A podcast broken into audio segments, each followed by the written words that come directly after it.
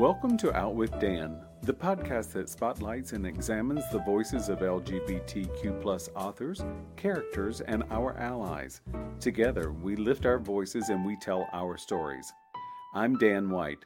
Join me as I chat with this week's author.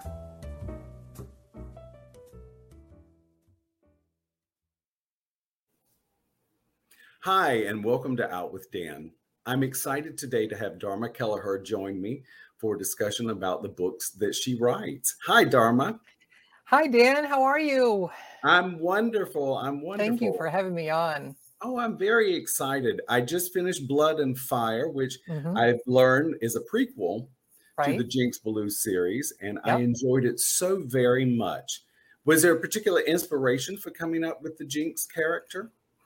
Well, yeah. Um, originally, um, uh, I had written a, a, a previous series uh, about a, a, lesbian outlaw biker, and I decided that it was time to, to write something new. I wanted to write something with a transgender character, and since I'm transgender, and uh, I was like, I don't want to write a cozy. I don't want to write a police procedural, even though I do read those uh, subgenres. I, I love them, but that's Both. not what I, I, wanted to kind of push the envelope a little bit. And so I was talking to my wife about it. And she said, "Why not a bounty hunter?" I'm like, "Bounty hunter." Hmm. and and I had read um, several books in Janet Evanovich's uh, Stephanie Plum series, but I was wanting to take something and they're and they're very entertaining, very very funny, very wonderful. Um, but I wanted to take it in a, a grittier direction because that's kind of what I write is that gritty, you know. Yeah, I um, love it.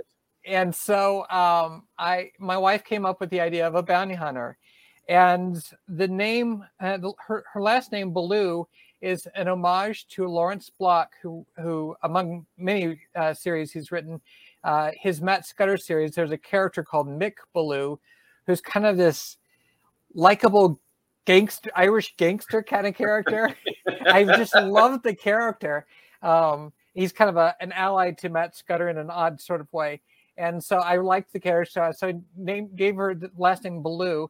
And then um, the name Jinx, uh, I loved the TV series In Plain Sight.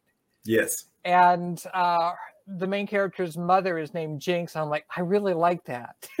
Yeah, so I like it. I, that's where I kind of came up with it. I like it. I like it.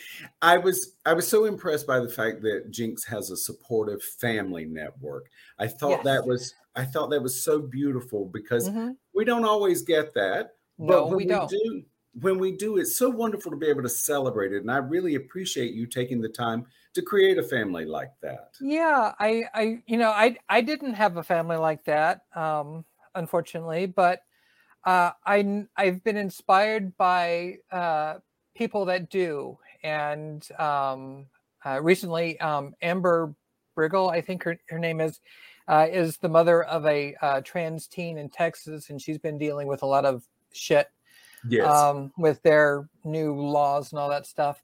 And she's she's been an inspiration to me. Um, but uh, there have been a number of wonderful parents uh, who've shared who've been very supportive of their trans kids, and so I wanted to show that hey, this is what it could look like if more parents were decent parents, you know? So and thank you and thank you for that. And I mean it sincerely. Mm-hmm. It's um I read a, a, book by Becky Bohan lately, mm-hmm. recently, and one of the things she said in it was she wanted to create a book that was positive, right, as positive all the way through as possible. Mm-hmm. It hers is a romance, and so mm-hmm. she didn't want an angsty type of romance, right. And we all know that in life there are some terrible parents out there. Yes. and uh, and that's unfortunate. And we see that in a lot of it's represented a lot. So it's nice right. to see it when it's when it's a it supportive is. loving family. So yeah thank you for that. Mm-hmm. yeah absolutely. My pleasure. Thank you. Yes. And i love the fact that she has I mean, Jinx runs into some issues. There's oh, some oh, oh yeah. I certainly don't want to set this up as oh, I, it's all hunky dory. Oh no, no. I I wanted to write a I wanted to write a a series of books where um she's not defined by being trans. There's no transition stories. It's not about hormones or surgeries or anything like that. It's not a romance, although she has relationships throughout the series. Um, but uh, her experiences are shaped by her being trans, and um, so she runs into some, uh, you know, in in Blood and Fire, she starts out as a patrol officer uh, in the Phoenix PD, and uh, she runs into a little trouble there. Um, and uh, she, in the first book in the series, she runs. She's actually outed by a, a local um, uh, weekly alternative newspaper, and with and she had no idea that they were going to do that. She just thought they were going to be highlighting her. Here's this female tough as nails bounty hunter, you know, and then suddenly the the headline is like transgender bounty hunter is tearing up the valley or something like that. It's like it leads to, to, some problems. It's Hilarity like, ensues. but it doesn't define her life. The story is really about her work as a bounty hunter, going after fugitives and some complex stories that she runs into. And that's a very interesting point for a reader as well mm-hmm. to see someone who's who's their own character already and right. it's it's sort of a day in the life to make that I know. sound simple right but, i mean yeah the her being trans is really the least interesting thing about her i mean she cosplays as wonder woman at comic book shows. She's a comic book geek you know you don't see a lot of that. No. Um and uh, she's a bounty hunter. I mean she's you don't see a lot of bounty hunter stories so i it's just being trans is not the most interesting thing about her. She's a wonderful character. I hear you have a southern voice, a little bit of a southern voice. So, uh, and I also I, I, do know this, so I, there's no need of attempting this. I also know that you went to UGA as well. I did. I went to University of Georgia. I went to the journalism school, and they beat my southern accent out of me. so I don't. Although when I get back home, I'll, I'll talk to my sister. And She's like, "Hey, how y'all doing?" And like, and I start to pick it up again. But normally, um, I I don't really have a very thick Southern accent, even no. though I spent my the first half of my life in in Georgia, around Atlanta, little small towns like Snellville and Lilburn, and then went to school at in Athens, and but I don't know, it just kind of never took. well, it's it's unique with mine. I had a lot of speech class, and uh-huh. I have an English degree. Oh, okay. I I lost part of my accent, but mm-hmm. then I moved to Miami where I learned to use it as charming. oh, it is. You see, you and there are many different Southern accents. Yes, that is there, true. You have you have the very charming Southern accent, a very, very genteel kind. accent. Thank you. So is it very different because i know that you're self-published. I know yes. that's something that you talk about. Mm-hmm. is it very different than say would you call it traditional publishing versus self-publishing? Yes yes. Okay. Um, my first two books were published by a digital imprint of random house. Okay. Um, and it was a little bit different than a lot of traditional publishing deals in the fact that one it was digital only so there weren't any print books at the time and two, um, rather than the usual split, we actually had a 50% split with no advance. Oh. Which is very unusual, but th- this was something that Random House was trying out for a few years. And um, and I went through an agent. I had a really lovely, lovely agent. Um, and um, after the first two books, uh, they didn't sell as well as I had hoped um, and certainly not as well as the publisher had hoped. So they opted not to continue the series after two books. Um, and you know, it had always been my dream to be traditionally published. You know, as a teenager, um, I used to like spend hours reading uh, uh, Writers Market, looking for agents and publishers and things, places to send my short stories. and um, and so that was always the dream. That was that was the benchmark. And after the first two books i realized okay maybe it's not the dream that i thought it was. And the industry was changing um, you know back in the way back in the day um, traditional publishers would um, nurture authors eh, brand new authors um, and let them have a few books and help build their name and build their platform. yes, yes and they don't really do that excuse me as much anymore and um uh, I, I, I sorry i'm gonna jump in for a second which i find to be so very funny because if if you're looking for a payout as a publisher, right, the more support you can give an author, the Mhm. bigger your payout will probably be down the line. That isn't true for every author. Right. For a lot of them, it is. And of course, when you're an author who's swimming in a very large stream of a huge Mhm. publishing house, right. it's very easy to get lost. Yes, it is. You know, um, and it's it's their business model. It's their business. They have to make a profit. It is what it is. So, after the second book, that's when I came up with Jinx Ballou, and I made the very difficult decision of walking away from my agent, who I really cared about. But I said, you know what, I'm going to go indie, and um, uh, the Alliance of Independent Authors has been really in, instrumental in in that success because um, it's you know in the early days of uh, self-publishing it was like you just throw up whatever onto kindle and then you know don't worry about a decent cover don't worry about editing or anything like that just whatever. And it got us a, a very um, bad stigma of self-publishing. And uh, the alliance of independent authors has worked very hard for 10 years uh, to counter that and to establish a set of standards like you need to hire professional cover designers. You need to hire a professional editing team. And um, they've really worked very hard to educate educate um, ind- independent authors uh, for what they need to do to so that we can compete with the traditional publishers. Um, and so I, I took that to heart. So all of my books um, I, I have a, a line editor i have a, a proofreader a separate proofreader um, and many of the books that i've self-published i've used uh, a professional cover designer. Now i've got graphic design background myself Oh, okay. and and so I now create my own covers, um, but I I have to be very mindful. Okay, because a cover does two things. Uh, one, it has to establish how professional this book is, um, because generally the professional how professional the cover is indicates the level of uh, how well it's been edited, basically. Mhm. Um, and two, it has to convey the genre, subgenre of the book.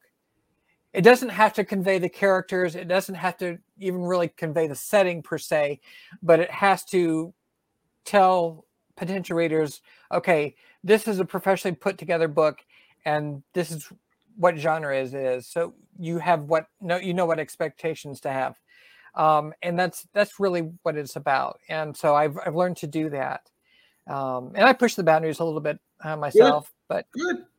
You should push the boundaries. I, I, it's important, you know, as a sighted individual, Mhm. when I look at a book's cover, I Mhm. should get an, a, at least a sense of what I'm looking at, and right. as just so you know that that old saying, "You can't judge a book by the cover." That's bullshit. It is. I mean, Oh, it is it's bullshit. total yeah. bullshit because that is how you. That's that's what draws us Mhm. to a book. Unless you're looking at a book that's 100 years old and they're all burgundy leather bound. I And mean, and know. To be fair, there have been some traditionally published books that have horrible covers. Yep. Uh, uh, there was uh, a several years ago. Um, I don't know who the publisher was. One of the big five uh, put out a new version of Charlie and the Chocolate Factory, and had this horrendous, creepy cover. you, you you probably saw it. Uh-huh. it's just like, oh my god, what is it? It looked more like something from like, oh, it's just like like pedophile kind of creepy. Yes, and if it's not appealing, it's not. It Yeah. sadly, it's just not going to work. Yeah, it's like this is this is not no, and so but and for for the one of my new books that's going to be coming out later this year, um, I put I I stepped a little bit away from the traditional um, uh, thriller cover. Uh, it's a little bit more illustrated, um, but I think it still works. It conveys a certain sense of darkness and grittiness. So um, you know, we'll just see how it goes. I like it. So I Mhm. I also subscribe to your newsletter, which I really do enjoy. and the last one, I, I want to talk about something you put in the last one, and it it was the saying we all have the same 24 hours. yeah. I, I I know what you said, so I'm going to say I echo the sentiment 100%. You know, it's Mhm. there's so many things in life that come along that we can self we can beat ourselves up over right because absolutely especially if we begin to compare Mhm. talking yeah about sean cosby his wonderful Mhm. success yes I- i'm thrilled to death but if we begin to compare ourselves or we get home and we think oh i woulda coulda shoulda Mhm. those are the three Yeah. most limiting you know verbs in the language yeah and what i do with my 24 hours is my business yes absolutely learning to celebrate that as well not just not and saying it positively that this Right. is my 24 hours maybe Mhm. i might have done more but i Mhm. did what i could so thank Yeah. you for that Yeah. Um, uh, one of I part of uh, Lindsay, uh, not Lindsay Buroker, um, Andrea Pearson, who was uh, a host of the Six Figure Author podcast, shared a lot about some of the, her own challenges. She has had a lot of health challenges. She also has a lot of young children that she has to take care of, and she has a lot more responsibilities uh, than other people. Um, I have to help take care of my wife because she has some disabilities. Um, and I've got a day job with an hour and a half long commute each way. oh, Um, oh yeah.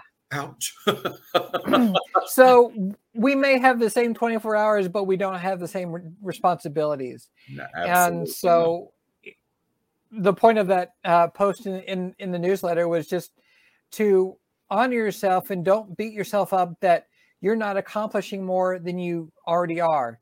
May, you may even actually be accomplishing more than you should be because you may be on your way to burnout. And I know because I've been there.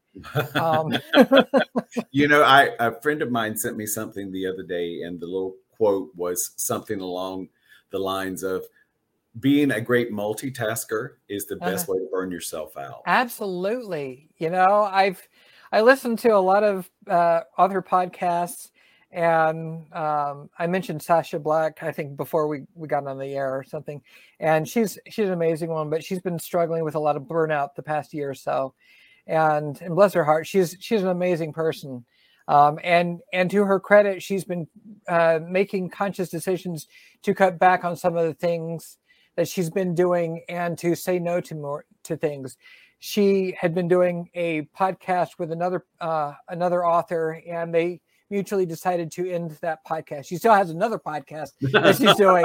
I mean, she's like doing two podcasts and doing all this stuff and doing just running all kinds of stuff. So she's an amazing woman. She's she's also uh, raising a uh, a young young child, and so she's you know she's uh, but she's now taking better care of herself, and and that should that's a good example for the rest of us to follow. Is if you're feeling burned out, you may just have to say no to some things, and you just may have to see let some balls drop on the ground and see what Abs- happens. Absolutely. I've said more than once that I'm the queen of no.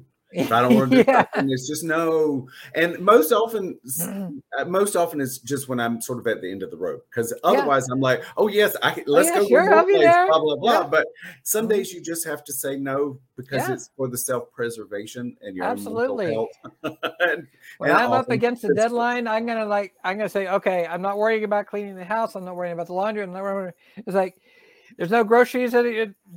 Peanut butter and jelly sandwiches. You'll deal with it. and I have learned that that laundry will not do itself, nor will Nope. it talk back to you. I mean, it'll just sit right there, patiently right there. waiting. yes, What better thing in life? exactly.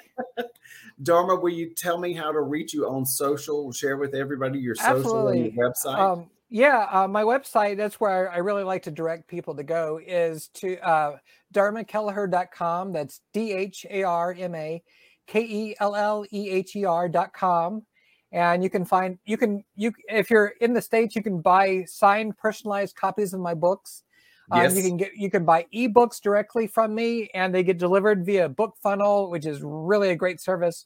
Um, or you can find me on Facebook at uh, I think it's dharmakelleherbooks.com or at Facebook slash uh, Dharma Kelleher Books, I think it is, and um, at on Twitter at Zen Punk Dharma, and I think I'm on Instagram too, but I don't know what my handle is. Probably Dharma Keller. I don't know. There's some days I wish I didn't know what mine was, but you I, know- you know, I'm I'm not as on social media as much as I used to be. Um, just because I really I've got so many responsibilities. Um, I'm right now. I I'm about to send one book to the uh, editor. I've got another book coming out next month. Wow. I've got a uh, third book that I'm about to start writing and I'm doing research for. Wow. Well, you know, if you're, I'm sure you're bored, so maybe you have a couple of side projects. Exactly. You know. well, I had such a wonderful time chatting. Uh, I did too. It's always lo- it's always good to talk to a fellow Southerner. Thank you. Same here. I look forward to doing it again as well. So absolutely. Thank, thank you, so, much. much. And if you'll hang on, I'll be right back. Thank you for joining me for Out with Dan. See you soon. Thank you for joining me for this week's episode of Out with Dan. You can find more information about this podcast and its host at outwithdan.com, on Twitter at outwithdan, and on Instagram and Facebook at Go.